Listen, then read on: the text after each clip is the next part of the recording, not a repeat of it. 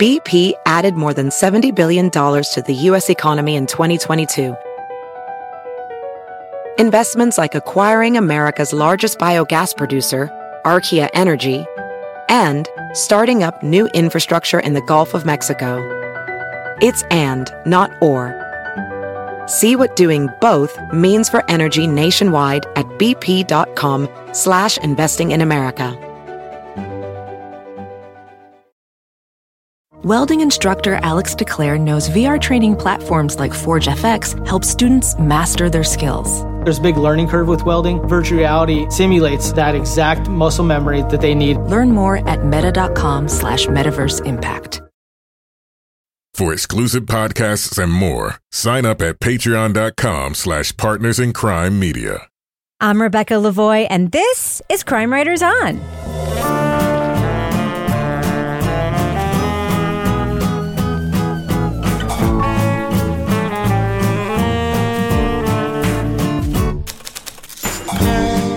Crime Writers On is the original true crime review podcast that digs into true crime, pop culture, other podcasts.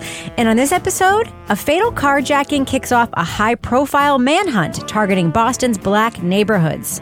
The response inflamed simmering racial tensions, though evidence of the crime pointed elsewhere. We'll discuss murder in Boston, roots, rampage, and reckoning. Joining me to get that done and more is true crime author, TV journalist, and host of the These Are Their Stories podcast, my husband and love of my life, Kevin Flynn. Hello, Lumberjack Kevin. Oh, are you talking about the shirt I'm wearing? Yes. Lumberjack shirt? It's Yes. nice, right? I do like it very much. Makes me look all manly. Your pivot to flannel has been. It's been a pivot for you this year. I've enjoyed it. I've been doing it too. I have so much flannel now. I haven't had this much flannel since I graduated high school. Ah. We've gone full New Hampshire. I was getting my haircut today, and uh, there were four men waiting, and we all had flannel shirts on. And somebody said, "Well, who's you know Jeff or whatever?" She said, "Oh, the one in the flannel." and the, the woman was just like, "That's like, what, what am I supposed to do?" There's like Newhart, You right? I mean the white guy in the flannel? yeah, well, that that wouldn't have helped either. Yeah. I am wearing my very collegiate uh, t-shirt today. Oh, Rabia and Ellen, Law college law college ish. Yes. nice. Yes. Do I look collegiate? Yes or no? Not not as collegiate as me. University of Vermont dad. Do you get that uh, when you make the first tuition payment? No. They give you nothing except they that- still charge you for it. Exactly. Exactly. Also with The only, us. the only time you get free stuff is like at orientation. They're like, you oh, get a thank you." frisbee, Yeah. and a There's a plastic pen. water bottle. Yeah. Or like a keen, they they get free laundry, and Kevin's like, that ain't free. It's quote unquote free laundry. Exactly. Also with us is private investigator, certified pet detective, resident cat lady, and author of the Piper Green series of cozy mysteries, Laura Bricker. Hello, Laura. Hey, Rebecca. And the crime scene in the second Piper Green book has been turned into, uh, well, will be turned into a beautiful park. I So- know. I have a I have a follow up question about that that I want to ask you. And finally, our resident doubting Thomas, the author of the City trilogy of novels, host of Strange Arrivals, and our Patreon Deep Dive Book Club podcast host, Toby Ball. Hi, Toby. hey, Rebecca. So two things, Laura Bricker. Mhm. Big doings in your town. First of all, the Grinch made national news from Exeter, New Hampshire. Did you guys see this? no, what's going on? All right. So the Word Barn, which is the little performance venue across the street from Laura's old house where Laura had her book launch last time she had a book, mm-hmm. and we've been to many times. And we're going to be having something in New Hampshire. We're April, having a yeah. book. We're having a Crime Writers on event there during Exeter Lit Fest. There was once again the Word Barn street side sign was wiped out by a car, and this time it was wiped out by the Grinch. The Grinch. Literally. Literally, I got a text from Ben, the owner, and he's like, Hey, do you want the scoop? The Grinch just literally crashed on our front lawn. And he sent me a picture. And I'm like, Oh my God, I'm not doing any reporting anymore. But this is such a great story. Yep. But it really sucks for you guys and your sign. Literally, the Grinch was sitting on their phone calling for help in their Grinch suit. There's was a- somebody in a Grinch It was suit, a you say. full Okay. on. It was a full Grinch suit. It was like not a pussyfooting around Grinch suit. Like this was all in Grinch suit Grinch. It was like Jim Carrey level Grinch suit guy in a car with no insurance, apparently, like wiped The out. their- Grinch doesn't need insurance. Then his mom went on like Channel 9 or something. I saw and was like, well, he was just delivering presents to children because that's what he likes to do. His sedan grew two sizes that day. Yes, and this made this made national news. It was pretty exciting, honestly. Yeah, Look at that That's guy. a great publicity for the word barn. Yeah, it was pretty incredible. Isn't that an incredible costume? It was pretty wild. it was pretty wild. That's right. Yeah. So Exeter's had a lot of news this week. Well, also, so this, and we, as you mentioned, the site of the murder scene in your second Piper Green book, which was an empty lot, um, Yes. is being turned into a park because the couple that owned the land, Laura Bricker, by the way, is fully responsible for this being turned into a park because the couple that owned the land did this incredibly baller power play with the town Yeah. where they were like, we're going to donate this lot to the town only if it gets turned into a park, but you only have like a week to decide. If it's like it's like you only have to the end of the year to decide, and if, and Yeah. if you don't decide by then to take this land donation, you can't have it. And so the town council or whatever had to make the decision. And then they were like, oh, but we don't know what the costs are going to be to have a park. We don't know. And Laura fucking Bricker went on social media and was like, everyone needs to go to this meeting because there might not be a park and it might just be turned into some and like there needs to be a park. My murder scene needs to be a park. My murder scene needs to and everyone was like why wouldn't it be a park? And and you read the article it's very reasonable. The town the town like leaders are like dude we don't even know what a park is going to cost. They only gave us like a week to decide. Well, but, they did, to be fair, they actually started talking about it in the summer, but it only got before the board recently. right So, but Laura you're responsible so much pressure Yeah. and I did get up and talk at the town meeting and do some shameless self promotion. Yes. Of, I was like, and there's a reason I chose this as a murder scene because it's an eyesore. And P.S. All these landscapers are going to donate their goods and services. So you should all approve this. are they going to name this Bricker Park now no, they're going to name they it call for the couple that They should call it Piper Green, yes right?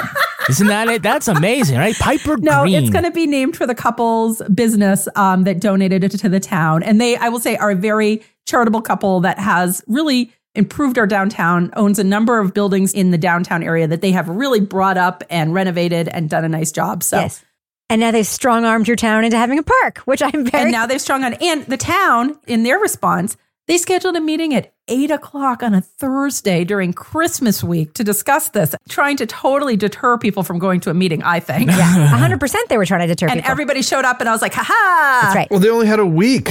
Yeah. Like, what were they supposed to do? Monday Night Football. that takes out that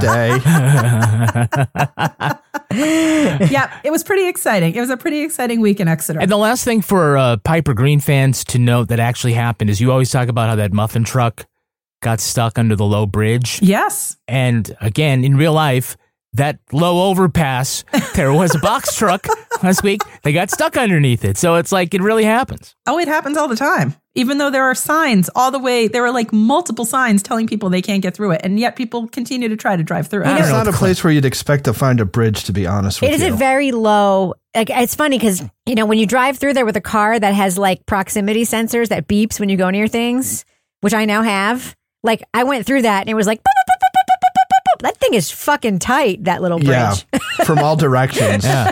well, it tells you what the clearance is. And if you're driving a box truck, you should know 12 feet, 3 inches. Is that me? I don't know. Yeah, no, it's also tight on the sides. It's like a little. Yeah. It is, and people that don't pay attention have almost sideswiped me more than once going under that. So I'm always like, okay, am I going to hit the wall or am I going to hit the other car? So you go through like I To go through determined. a birth canal to get into Exeter. Yeah. Was that built like during horse and carriage days? I mean, It's how hard old to is it? say. Yeah, it's probably pretty old. I mean, you know, train days.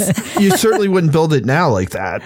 Need some of that infrastructure money to widen it. yes. Well, there's other ways to get to Exeter. It's going to our park, Kevin. Yeah. Uh, La- Lars already forced the town to spend all its extra money on a park. All right, all right. Anyway, we have other things to talk about. Kevin, this is obviously Thursday's podcast. We're talking about the murder in Boston television version, right? Yep. What are we talking about on Monday's show? This first for us on Monday, we're going to be talking about the companion podcast to this story, which is also called it's called the Murder in Boston podcast, and the Boston Globe produced this documentary in association with HBO Documentary Films, and so the Boston Globe is sort of the lead.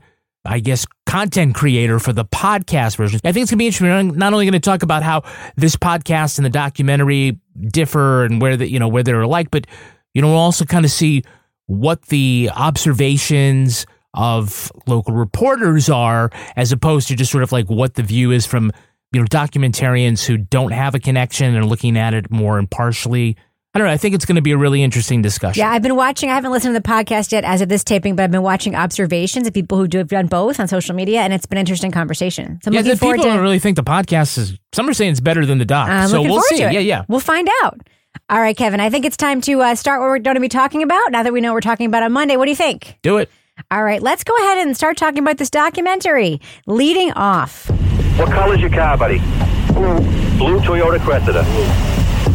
Are you in the city of Boston? Yes. Can you give me any indication where you might be? Any building? Uh, no. Okay, has your wife been shot as well? Yes.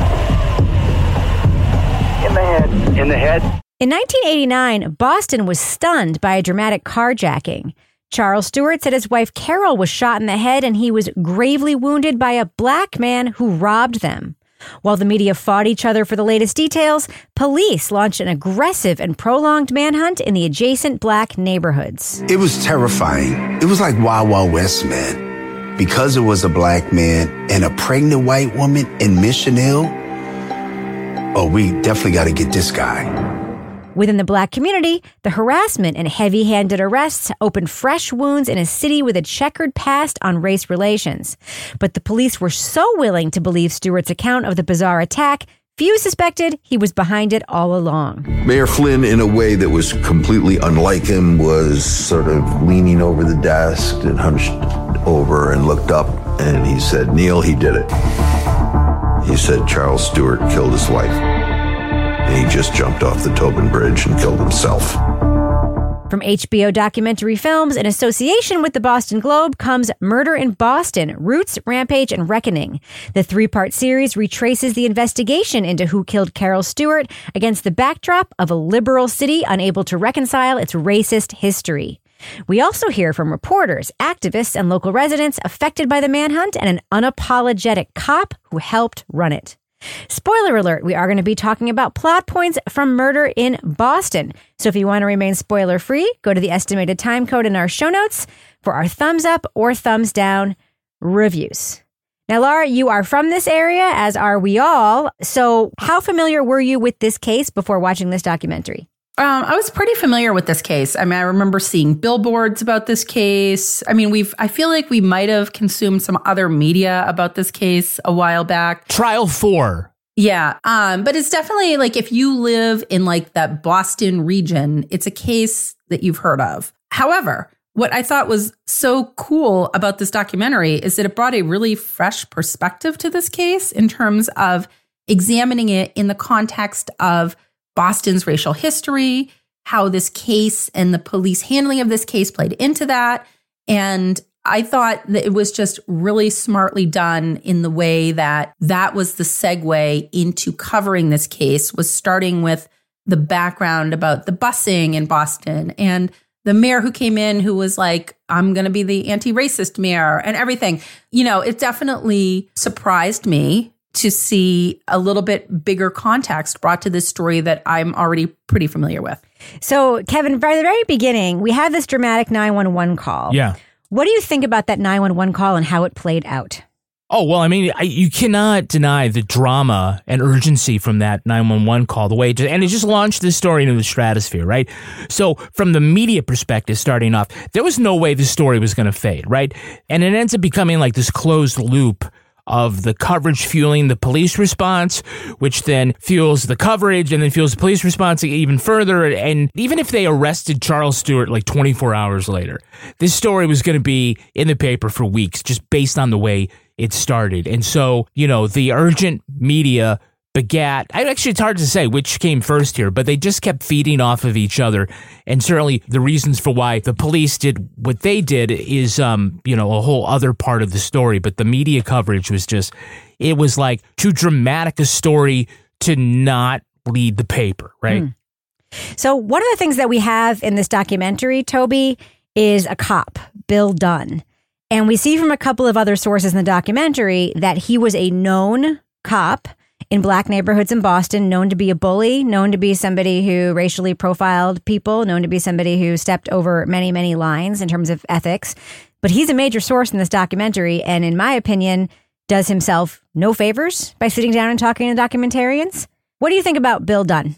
Uh, he seems to sort of personify Boston's reputation as being a racist city in like one person. If racism were a person, it would be Bill Dunn. yeah, I mean, I don't like. I'm just interested in like what his thought process was going on this, other than in his mind, like everything he's done is what should have been done, and I don't know if he actually believes it or he's just said it so much.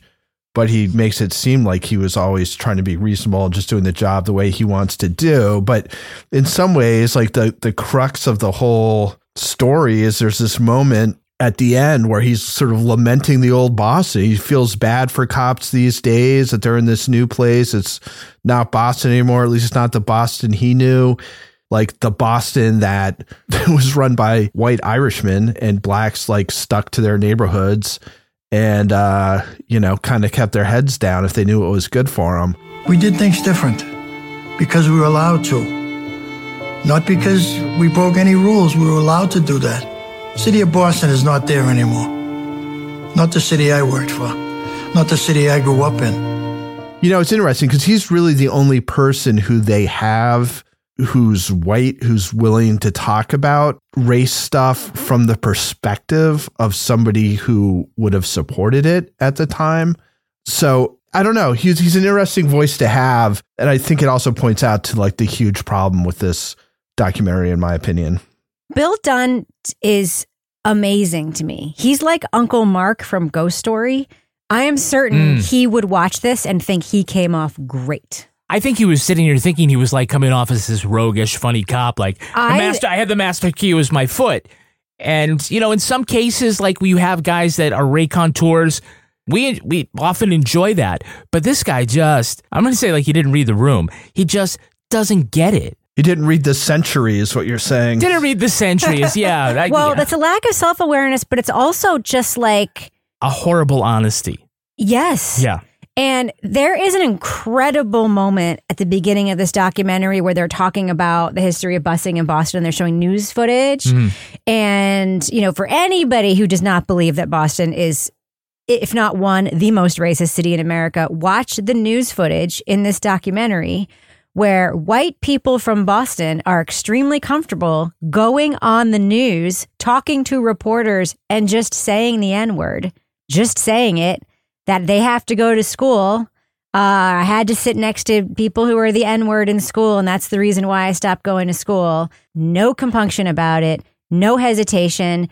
It's like an incredible, very, very show don't tell moment, and and I, I think that legacy. I don't think that's gone. I mean, I, I don't. I just don't. I mean, if you if you know Boston at all, it's like you know that sort of legacy is absolutely still there. Bill Dunn is the proof that le- legacy is still there because what he is mourning is just something that can no longer be expressed out loud in policing.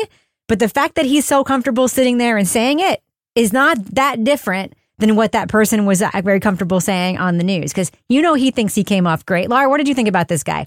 The thing about Bill Dunn is that I feel like he had no self awareness at all. We're in a different time. And I think the fact that, number one, he was the only person that participated in this documentary that was involved at the time that this happened. And you see the historical footage of him. But at the end, he says, I don't regret the way I operated. And then he like does this like heart thing and he's like, everything I did was like from my heart. And I'm like, I get that. But also, like, we're at some point, there's got to be some level of self awareness. And I think what was particularly telling about his lack of self awareness also was particularly telling about the time period that this happened in, because you can see how this went the way it did when you see a police officer who was like the king of Mission Hill at the time. That was his beat. And he was like this giant man.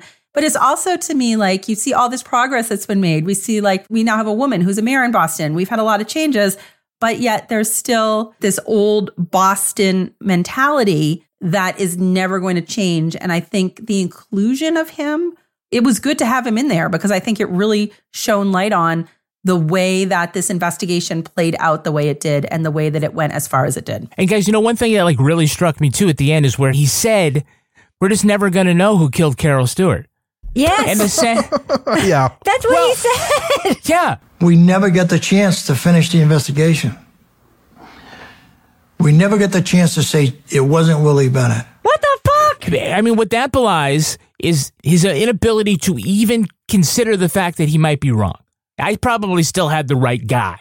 That's part of the issue. Like, what is not included in this documentary because it happened afterwards is that the new mayor of Boston, Mayor Wu, issued that formal apology to Willie uh, Bennett. Willie Bennett, and I forget the name of the other uh, Suspect. The other suspect who was who who was brought in. Who I'm sure like the mayor like just turned to somebody and said, "What? We we never fucking said sorry for that? Yeah. Let's get that shit done. How done." hard is that to do? How hard is that? Let's write a letter and say that the money we paid them wasn't enough and say we are sorry. Like that's not fucking hard. Yeah, but you know, like what Dunn says, he's like he just could not possibly. We'll never And know. We'll who never killed her. know. Maybe I'm right. Maybe it wasn't Chuck Stuart and all the people's doors that I kicked in. I'm never going to forget that radio on that wall there, that dirty room. I'm never going to forget that. Even though Chuck Stuart's brother says he definitely fucking Fuck did yeah. it and he threw the gun into the river. And the gun's where he said it was. Well, I think, and uh, they talk about this with Ray Flynn and his, the one guy they interview who's like an advisor to him or whatever, is that what they were really concerned about when there was all this crime, largely because of the crack epidemic in the whole Northeast, but also in Boston, was that they were really, really worried that it would spill into a black on white crime and then all hell was going to break loose. So that's what they thought was happening here. And my sense was that Bill Dunn, like that was a narrative that he embraced, right? I mean, it must have been like freaking recess for him or whatever. It's like, oh shit, now I can start kicking down doors even more than I used to. It's like I get to do Now I can tell thing. people I'm kicking down doors. Yeah. and like to this day, couldn't even possibly admit that he made a mistake. Like No. what a mistake it would be to not join us on Patreon. Oh, Kevin. So if you What a transition. Yeah, uh, they're very similar mistakes too. We're gonna kick your dare down if you don't join us on Patreon. Should we call Bill Dunn and ask him to enforce us? To, no, we should no, not. Dude, no, we do not want Bill Dunn joining that us guy, on Patreon. I, I would pay, I would join our Patreon to never have to see that guy ever again. We can guarantee there is no Bill Dunn in our Patreon community. By the way, to get there, go to patreon.com slash Partners in Crime Media. Media. You can get episodes of Crime Writers on early and ad free if you support us at the leading off level, but you also get all sorts of other great stuff. There's more than 450 exclusive podcasts and other fun stuff there. They include the Crime Writers on After Show. We also have a great podcast called Toby Ball's Deep Dive Book Club. It's a dive. It's a dive. It's, It's a deep dive into a book. And in balls deep dive. January, Toby's talking about the Angel Makers. Toby, what is this book about? Uh, I wish I knew, Kevin. I have not cracked it yet. Uh, Oh, no, but Toby. apparently, it's about a uh, it's about a woman who who ran a murder ring in Just stop. Hungary. It's about people who lie down in the snow and wave their arms up and down in their legs because they're angel makers. yeah, The and Snow they Angel turned it into a 15 episode docu- uh, podcast. I, I don't know a whole lot about it other than uh, it got really good reviews and seemed like a little bit out of the ordinary for for deep dive stuff. Nice. So just just take my word for it and read it. That's right. Yeah, so take all your Barnes and Noble and Amazon gift cards and start purchasing your copy of the Angel Maker so you're ready. And what's the next one after that that they can purchase to get prepared? You don't have to purchase it because the next one is the first ever deep dive on a film, so you can just rent it, and it's uh, Killers of the Flower Moon. Ooh, set aside a day to watch that. I wasn't sure, and then I watched it, and I was like, "Oh shit, there's a lot to talk about here. Yeah. a lot to unpack." Yeah. Oh, other great podcasts include Laura Bricker's Leave It to Bricker podcast, where she solves mysteries, or at least mysteries to her, in her quaint AF town of Exeter, New Hampshire, Or including least mysteries to who the fuck has been hanging cheese and Slim Jims from the park, and what does it mean? Laura, do you think it's in a cult? I think this could be a crossover mystery in which Exeter's most recent famous news story about the Grinch who crashed into the word barn might be responsible Hmm. for the Slim Jims and trees. Maybe that is who is eating the Slim Jims. I don't know. We'll find out. If you like a crazy fucking mystery, then you got to get Laura Bricker's Leave It to Bricker podcast. Laura, What? Yeah, is it a charcuterie tree? a charcuterie tree. That's a good one, Rebecca. Thank you. I'll be here all night. I'm going to use that. I'm going to use that. We also have uh, Married with Podcasts is a podcast in which Rebecca and I answer your questions. We had a question from Joshua. Joshua who wanted to know why do all of his dates feel like job interviews? You know why, Joshua? why? Because you're making them like job interviews. Yeah. well, if you want a job, then you got to like interview for it No, first, right? I'm curious. I'm going to listen to that one because I did see that question and I sympathized with Joshua. Yeah. I had a good answer for that one. Also, in Partners in Crime Media World, we have the latest episode of These Are the Stories, the Law and Order podcast out. This is a recent episode of SVU in which Olivia goes to arrest the rapist and finds finds him in bed with his mom sucking on dem.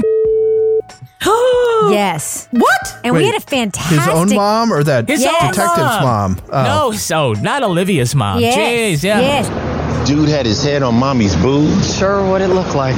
Could explain his issues. What are you working for the defense now? And we had a fantastic guest for that one, like fantastic new guest that we had never had before. She was so funny. Her name was Melody Carlisle, and yeah, she's from the Heaving Bosoms podcast. Yes. It ended up being a perfect pick. Yes, a podcast about romance novels. Perfect. Yeah, that was a perfect pick. You can't spell Oedipus without us. That's right. So yeah, That's right.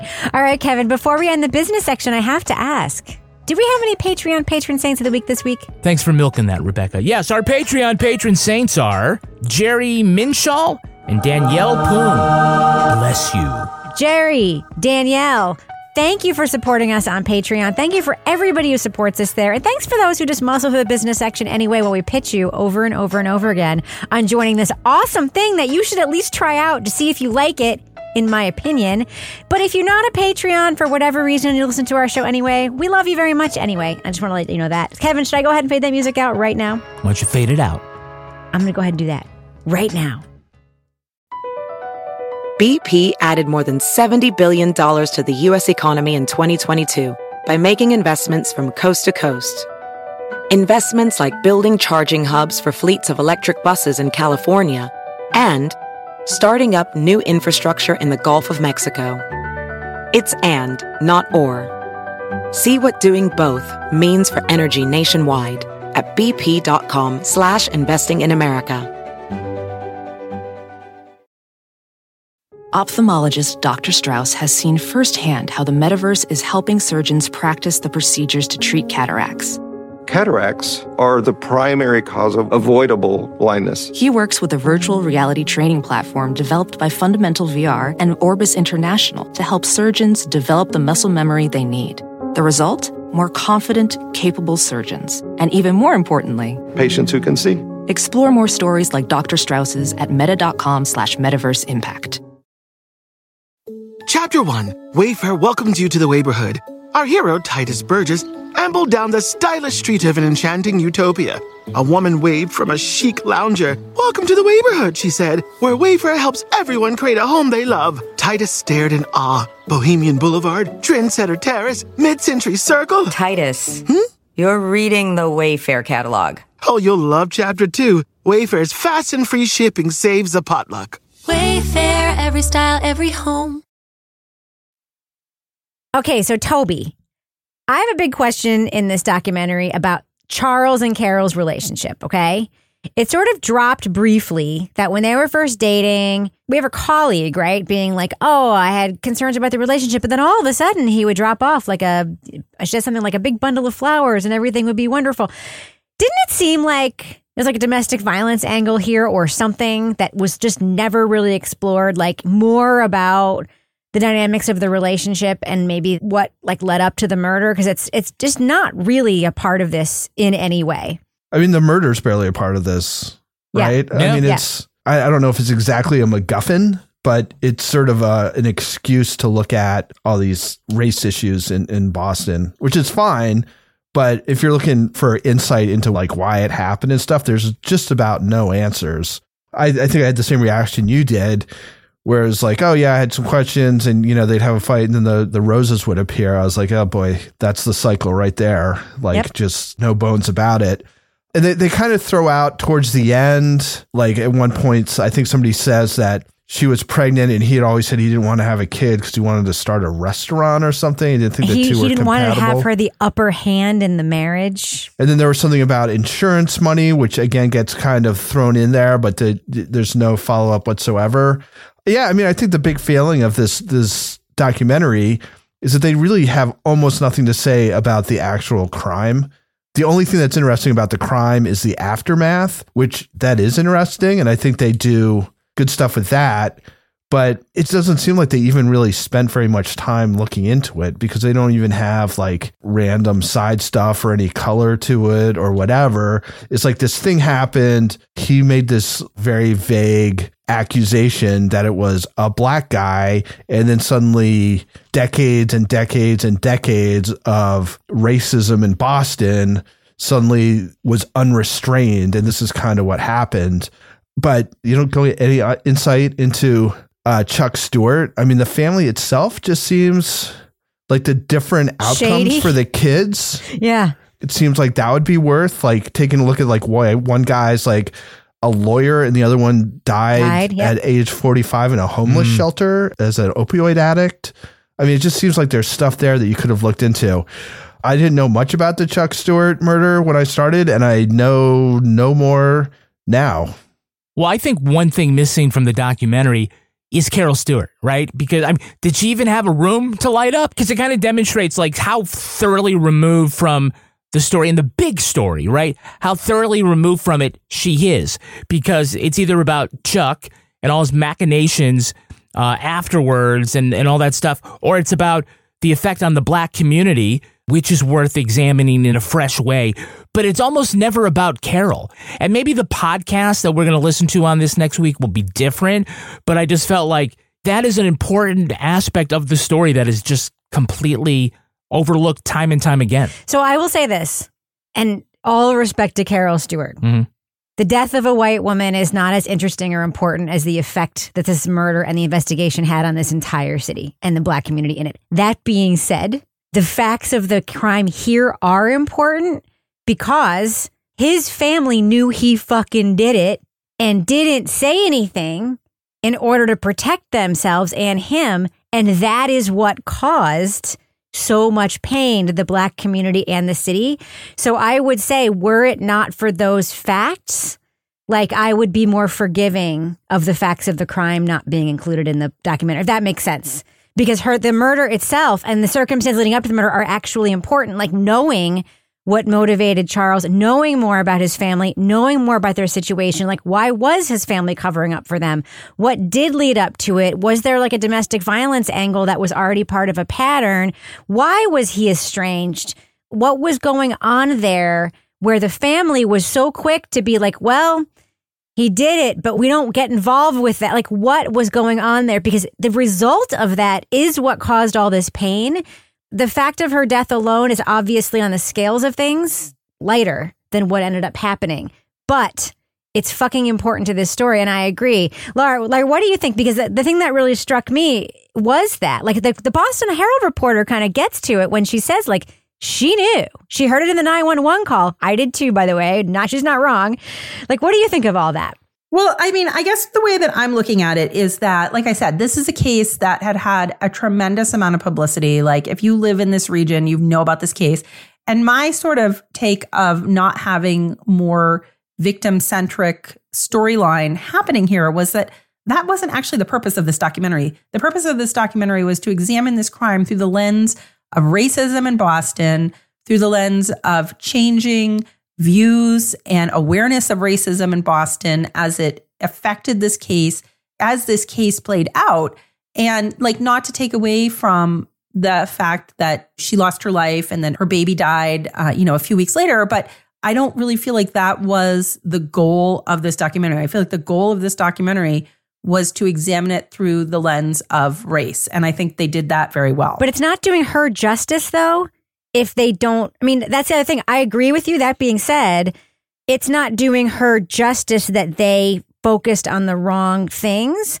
And the reason they focused on the wrong things was his family lied.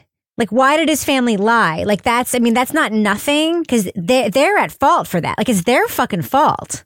Well, and he's screwy too. I mean, I don't know. I think the detail about him that really stuck out to me when he was like coming out and he wanted to get his hair dyed because he was going to have TV appearances. And I was like, the fuck's wrong with you? He made a comment about, well, you know, um, I'm going to have to go and um, identify somebody at the police station, or he made some kind of comment like that. And I'm sure the press will be there, so I just want to make sure. And I'm thinking to myself, dude, seriously? You got two gray hairs on the side of your head? This is insane. I, I don't feel like I had a good enough sense of what the timeline was for when Matt told the rest of his family about this. They they kind of go to and then everything changed. And then you see like all these like people walking into, I guess, a court building or getting off an elevator or whatever. And like, I didn't know if it was one of those things where it was like suddenly Matt had told them, they're like, oh, fuck, we better talk to somebody. Or they'd known for a while and then they got to some kind of tipping point where it's like, we have to do something about it. The idea that you would do that and not have somebody keeping track of what Chuck's up to when he finds out about this, like the family must have known that that was a possible outcome was was him jumping. And you know regardless of anything else and and what he did and all this stuff you would think that just as a family member you'd be like well maybe we should send somebody over to sit with him so that he doesn't do something rash I, I didn't quite understand the timeline and who knew what. And then I didn't quite understand like how was he allowed to just like be on his own Yeah. when that news came out. I that that that seemed very odd. It seemed like the documentary implied, am I wrong, Kevin, that the police should have known more because of the crumbs that were spilling from the Stuart family before they did anything about it. It's what it, they, yeah, they I mean, there was implied what some lead, like somebody came forward, one of the friends, Yeah. I think it was, who who mentioned that uh, he had said something about like wanting to kill Yes. his wife, or, right? And they did nothing I mean, about it. A good enough, like if they weren't already running in the wrong direction at a thousand miles per hour, kicking indoors in Mission Hill and in Roxbury, that they would have immediately turned around and investigated this lead. Yeah. And that's like one of the big tragedies here is that they did not do that. And um, I was going to say hindsight is twenty twenty, but that's so stupid. Can we They should have just fucking done that. Two weird fucking details. Charles Stuart passed a bag to his brother with a gun in it after he had shot himself and with his dead wife in the car, ostensibly, right? Yeah. That's fucking weird. Did his brother not notice that he had shot his brother had shot himself? Or did he never just said not anything. say that? Well, he was. Remember when he was like, "Oh, I just like saw this thing on the other side," and like whatever, or like he totally downplayed it. But Charles wasn't like, "Oh, here, take the bag," because he probably hadn't shot himself yet. What the hell Well, were the gun's gone. What He the hell were the gun. cameras doing in the ambulance when they were taking him away? And what were cameras doing in the in like the emergency room with the blanket over his penis while they're treating him for this gunshot wound? That's what I wondered. How did they have so much historical video footage? That was actually my biggest question about this whole documentary. I'm like, oh my god, now they're in the ER with him, and now oh look, he's naked. Oh look, now they're Thank doing- you for oh covering my his God. peen, though. We do appreciate Yeah. that. I mean, when I worked in TV news in New Hampshire, Boston crews would come up for a lot and they were aggressive, but I cannot imagine how fucking aggressive you have to be. First of all, how did they get there so fast? Because I will say, I mean, it's nighttime and maybe they're covering other stuff in the city, but none of those TV stations are located in metropolitan Boston. So to get into that, like you have to, they're like beating some of the cops there to that scene. And not only are they shooting the couple still in the car, all bloody, and the open. Her dead body. Yes, and then later pulling his dead body out of the river. His twisted, weird dead body. with his little white sneakers when they pulled him out of the water. I was like, holy shit, man. the hospital thing was amazing that they were actually in the ER. Like who the heck? I mean, this is obviously before HIPAA, but who was like, yeah, come on in here and take this photo. But even more surprising to me is that how much of that made air. Yes, like you can shoot it. Absolutely, you can bring it back to the editing room. You cannot pull a dead body out of the river and show that on the No. news. And Carol Certainly not Stuart's 2024. unblanked out face, like yeah, that was over, and that bonkers. was the Yeah. late '80s. This was not like the '70s. This was like we were not showing dead bodies on the news. Like it wasn't like Vietnam. It just what is happened. going yeah. on with the Boston News, Kevin? Well, again, you can go out and shoot it, but then like producers and stuff have to have hard conversations about what are we showing? How much of this? Are we going to blur this? But that still was amazing to me because that, like, we would get complaints when we would do B roll of somebody getting a shot in the arm, like a vaccination. Oh, I'm getting sick to my stomach. I can't imagine showing any of this on TV today without, I mean, like on TV news, local TV news, without a bunch Well, of you couldn't show the suicide stuff. It's it's. I mean, I remember when I was at the newspaper, and we'd get you know, oftentimes you'd get out there to an accident or some sort of scene with a photographer pretty quick, and there would be photos that you obviously couldn't use, and there would always be discussions about, okay, well, we can use like sort of a faraway picture Yeah. of somebody like covered by a blanket if it's a body, or like if they're holding up the white sheet on the highway, but like they would not. You know, it was No, very no. clear what was appropriate and not appropriate socially, ethically, morally to show. Yeah, my re- recollection is sort of the best one that ever happened I would say best one, like the one that I was most comfortable with and thought like said it best visually was a time where we were covering a guy who fell through the ice and they were trying to recover the body. And this was kind of by accident that we left the camera kind of standing pointing out. We knew there were a bunch of guys like doing something way out. The camera was out of focus as they pulled like the body up. And what you could tell from the motions of the shadows was that you could tell they were pulling a body out, but you never saw any of that. So it was so implied that you got the thing that you want. And I used to like tell a cop, like, you know, I don't want you getting close to that and taking that photo. And I'd be like, do you think if we got that, we could air that? I'm with you on that. Can I just get close enough to get X, Y, and Z? So anyway, yeah, I'm absolutely blown away by what they filmed. So, Toby, we can't end this conversation without talking about Willie Bennett and what happened to him, what happened to his family, the search of their apartment, and sort of the legacy that that leaves behind there. And of course, Mike Barnicle ah. Oh, Jesus Christ. and his jank ass self and his stupid column about it after. Anyway, what, what do you have to say about all this, Toby? Mike Barnicle, I like, I don't watch this, but at one point, wasn't he on freaking Morning Joe all He's the still on? Morning Joe, yeah. Is he still He's- on? Yeah. Not a fan of Mike Barnicle's myself. Good God. But anyway, he's like old Boston, definitely. It- It's, he's ridiculous. But leaving him behind, it seems to me like if there's one person who's the main focus of this documentary, it's Willie Bennett, who was a black man who, through somebody calls it like the telephone game on Mission Hill or whatever, a story gets blown up and blown up and blown up some more until suddenly he is the main suspect and gets arrested. And I, I think he was in jail for a long time for a completely separate offense, which I think they were trying to tie into it somehow. Anyway, they have great voices on his story. Like they have nieces and nephews and friends of nephews, and you really get a good sense of his story and just what a tragedy it was for that family that he was kind of picked out for no good reason other than some like teenage boys just like talking without thinking about what they were talking about one afternoon while playing video games, right? And it kind of blew up from there. To one of them going to his mom, who happened to be dating a cop, and the rest is history. But there's like incredible footage. I mean, again, we were talking about the access. There are news cameras in while they're searching her apartment and just tearing the place up. And news people are, are talking to her while it's going on and in the immediate aftermath, talking to Willie's mom. And she's, as you would imagine, traumatized. And it's all BS, right? And then at the end, when he's exonerated and she comes out and talks to the press, I mean, you can just see that it's devastating, it's life changing. And the official kind of take on it as well, I, I guess that's too bad. Uh, what can I say? Are you bitter? Yes, I'm But what they did to my house and everything. What, what did they do to your house? They tore it up. You mean they Put holes in the wall. Mm-hmm. Boston police and Brookline police did all that. BP added more than $70 billion to the U.S. economy in 2022 by making investments from coast to coast. Investments like building charging hubs for fleets of electric buses in California and starting up new infrastructure in the Gulf of Mexico. It's and, not or. See what doing both means for energy nationwide at bp.com slash investing in America.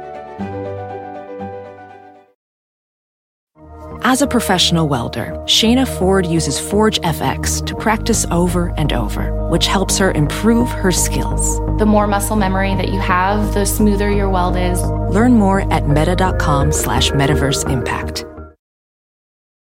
Chapter 1 Wayfair welcomes you to the neighborhood. Our hero, Tituss Burgess, ambled down the stylish street of an enchanting utopia. A woman waved from a chic lounger. Welcome to the neighborhood, she said, where Wayfair helps everyone create a home they love. Tituss stared in awe. Bohemian Boulevard, Trendsetter Terrace, Mid Century Circle. Tituss, hmm? you're reading the Wayfair catalog. Oh, you'll love Chapter 2. Wayfair's fast and free shipping saves a potluck. Wayfair, every style, every home. All right, let's do what we do. Let's let our listeners know should they check out the documentary Murder in Boston Roots, Rampage, and Reckoning. It's three parts and it is on HBO. Laura Bricker, what do you think? Thumbs up or thumbs down for Murder in Boston? Yeah, I'm going to go a thumbs up with this. As somebody that sort of lives in the Boston region, I've lived here since like the early 90s. This was a case I've heard about before. So going into this, I wasn't sure if I was going to hear something new and different. And I think this documentary did a really good job in terms of giving a voice to the Black community and family members of those in the Black community that were wrongfully vilified and accused during this initial investigation and did a really good job of bringing a fresh perspective to this case in the way that they examined it through the racial history in Boston.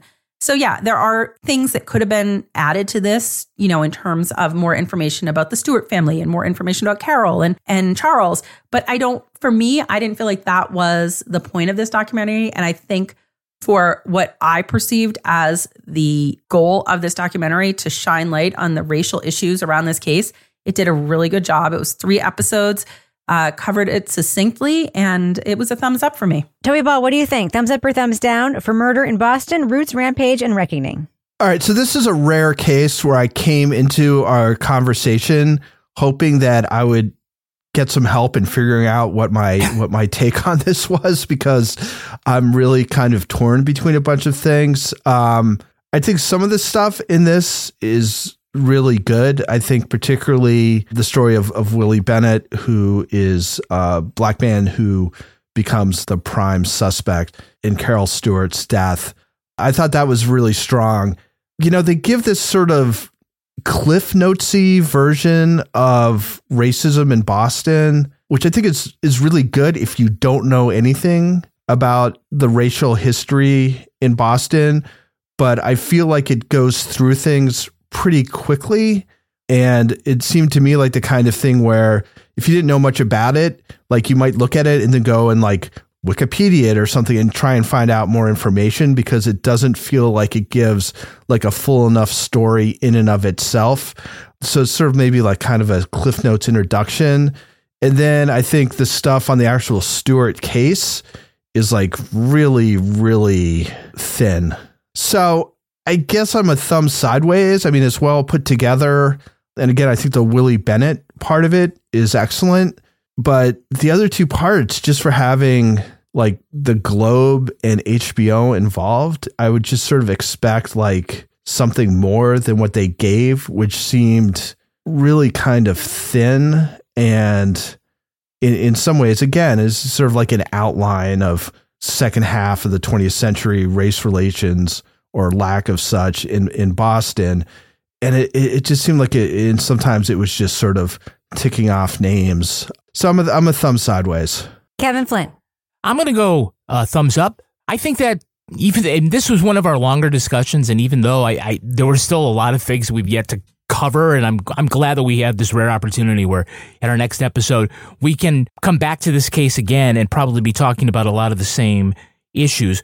But I was really impressed as somebody who was a contemporary of the Stuart case, but really too young when the busing uh, situation was really hot, that I didn't have a good grasp on that. I was glad that I was able to get that and was informed more about my my uh, my thoughts on racial reckoning in Boston I thought that the visuals were really compelling, had some good people to talk to. So I think I got a good sense from the people who lived it that, you know, this primarily focused on the way the black community in the city was impacted by the reaction of officials to the case and sort of reopening these wounds that, that some have been trying to patch up for the subsequent decade or so. So the, all that being said, I I thought it was um, really well put together, and I'm very much looking forward to hearing how um, the Boston Globe does uh, their podcast. Uh, they did a great job with Gladiator way back in the day. Mm, um, the Aaron so, Hernandez podcast. Yeah, and so I'm kind of looking forward to other new shades of thought and perspective on what happened with the crime and how it was mishandled and the uh, deleterious effects on the community. Yeah, I'm a thumbs up for this, but not a strong thumbs up. I actually, it's I would have structured this very differently. I actually would have added an episode, which is rare. Ooh. But I think that what how I would have done this is I would have had a first episode be about the crime as the public experienced at the time the crime. The relationship, the crime, the murder, the mystery, sort of like the intrigue of it you know, sort of culminating with like the 911 call, like, and everybody, like, as a viewer, sort of experiencing it in that way. And then sort of realizing in the second episode, this is all bullshit. Going back in time, then getting the full history, and then realizing how fucked up this all is. Because I think one of the things that this does that's a mistake is it lays all the groundwork for you so that you're so entrenched in the groundwork, you know it's bullshit from day one, which is fine because you kind of know that anyway going into it. But you don't really have sort of a sense at any point of, you know, you have the one reporter who's like, I never got it from the beginning. Like, I always knew this wasn't right. But she's the only one. Every other fucking journalist in the city totally bought this story, right? And like so many people in the city bought this story, and a lot of them were racist, but a lot of them were not. And it's like, why? Like, what was so compelling about this? But also, what was behind the murder? Like, like tell us that complete story, and then tell us the rest of the story. And I, I do, I just feel like that was just a missing chunk. Um, and I think that really good true crime documentaries do bring us into that moment so thoroughly. And then it's like cliffhanger, oh shit. And that's like the one thing that was that was missing here. So there's a lot, a lot of good stuff here. And the way that, you know, the race stuff in Boston was handled was really, really good. The Willie Bennett story was handled really, really well. But the missing piece stuff has to do with the why people fucking believed it like so hard. That the part that doesn't have to do with how racist the city is, the part that has to do with like how easily the media, uh, the murder, um, you know, was there DV in the relationship, the family, like their cover up shit, like that stuff is good and I, I, I think it's missing. So yeah thumbs up for me but not a huge strong thumbs up and i'm very much looking forward to listening to the podcast and seeing what else it has to bring. All right that's going to do it for us but before we go laura bricker a question to ask you an important one do we have a cat of the week this week Oh, people, we have something new and exciting. oh this no is it an emu We have a bird of the week. it this is week. an emu No, not an emu. Um, Birdie Num Num. What? Who comes? Birdie Num Num comes to us from the Chaya family, friends of mine, and the Chayas took me into their house on Christmas when I had no oven and made me Christmas dinner. And Oh, chef chef Um, Did you and eat the bird? No, the bird was in Florida. So Birdie Num Num is owned by Kate Chaya, my friend Anne's sister.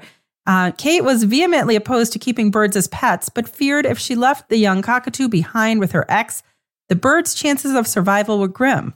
Now, many years later, this avian Dr. Jekyll and Mr. Hyde is in her 20s and rules the roost. Known by many names, including Nummy, Bird Friend, and Winged Asshat. she adores Kate and tolerates the rest of us. She is amusing and intelligent, but we have all learned to give Birdie Num Num a lot of space when she's out and about, hopping along furniture, eating walnuts, or inspecting baked goods. Her squawk is not worse than her bite. They are equally painful. I love cockatoos. I really, really do. But they are, they're a lot. I hate to break it to your friends, but Birdie Num Num's going to live to be like 85. I know. That's what this guy in my neighborhood was complaining about one day about how birds, some, one of his friends had to put their bird in his will. yes. Oh. Yeah, those parrots, For man. somebody to take care of it. And I was, and he was like bitching about his dog dying. And he's like, but birds, they live forever. That's why parrots shouldn't ever been pets because they live forever. Anyway, Laura Bricker, if folks want to reach out to you and pitch their animals to be cat of the week, it can- obviously can be a bird or a dog or any kind of animal at all. How can they find you online? They can find me at Lara Bricker on Twitter. It will always be Twitter. Or they can pitch me through the Brichter scale or through our email at crimewriterson at gmail.com. Or through the regular Facebook group at the Crime Writers on Facebook group. We get them all sorts of ways. all the all the places. Toby Ball, folks want to reach out to you on social media. How can you be found? At Toby Ball and H. Kevin Flynn, how can you be found? I'm at Kevin P. Flynn. And if you want to follow me everywhere, including Twitter or Instagram, where I post a lot of photos of my dogs, you can find me at Reb Lavoie. You can also follow the show everywhere at Crime Writers On, and that includes Reddit, YouTube. But I encourage you especially to join our incredible community and our really, truly amazing official Crime Writers On Facebook group. You can find it by going to Facebook, looking for the Crime Writers On podcast, and when you find our page, join the group. There's a pin post there that tells you how to do it. Get episodes early and ad-free at patreon.com slash partners in crime media. There you'll get the Crime Writers on After Show, Married with Podcast, Laura Bricker's Leave It to Bricker podcast, and Toby Ball's Deep Dive Book Club podcasts. Our theme song was composed and performed by Ty Gibbons. Our line editor is the wonderful Livy Burdett. The executive producer of this program is Kevin Flynn. This show was recorded in the Treehouse Yoga Studio above the Mockingbird Cafe in Bay St. Louis, Mississippi studio, otherwise known as Studio C, the closet in our New Hampshire basement where we also have no problem taking super close up photos of all sorts of weird scenes of crime and so forth. On behalf of all the crime writers, thanks so much for listening. We will catch you later. Later. Them. oh, gross.